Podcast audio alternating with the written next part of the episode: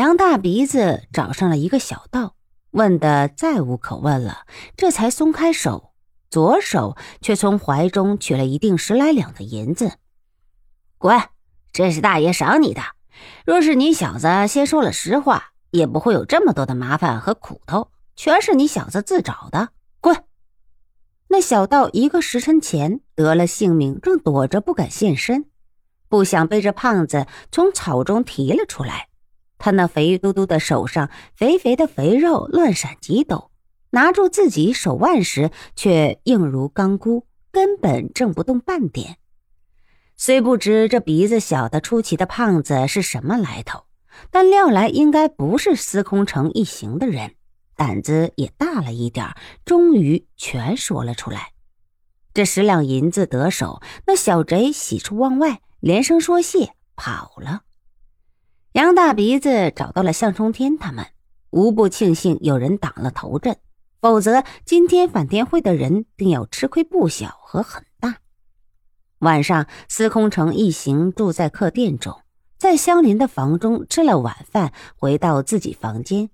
一个送他过来的手下点着了灯，司空城一眼便去看自己的床铺，不由呆住。那个手下的人张大了嘴，硬是说不出话来。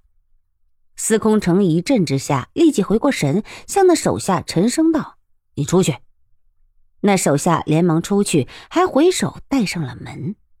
商千刀居然大马金刀，四平八稳的躺在床上，看着司空城，一脸的笑。司空城是何等人物？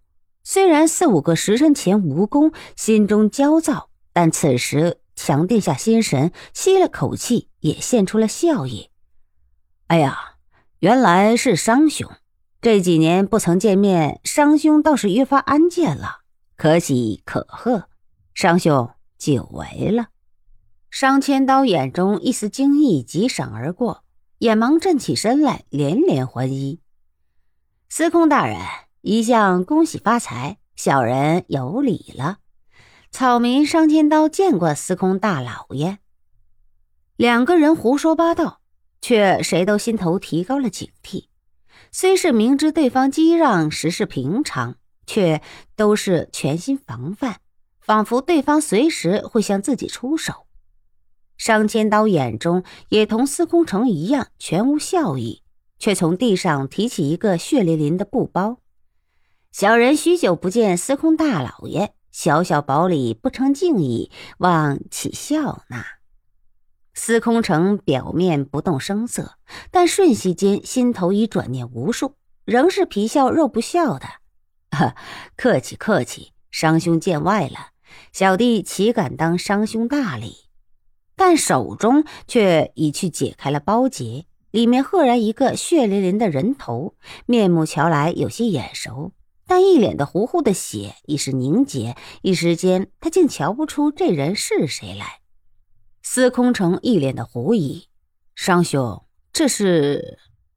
商千刀一笑，这回眼中才真的现出了笑，不说话，只看着桌上。司空城顺着他的眼光看去，却见桌上有一对铁钩。霎时间，他失声叫道：“夏侯战！”商千刀大笑：“哈哈哈哈哈！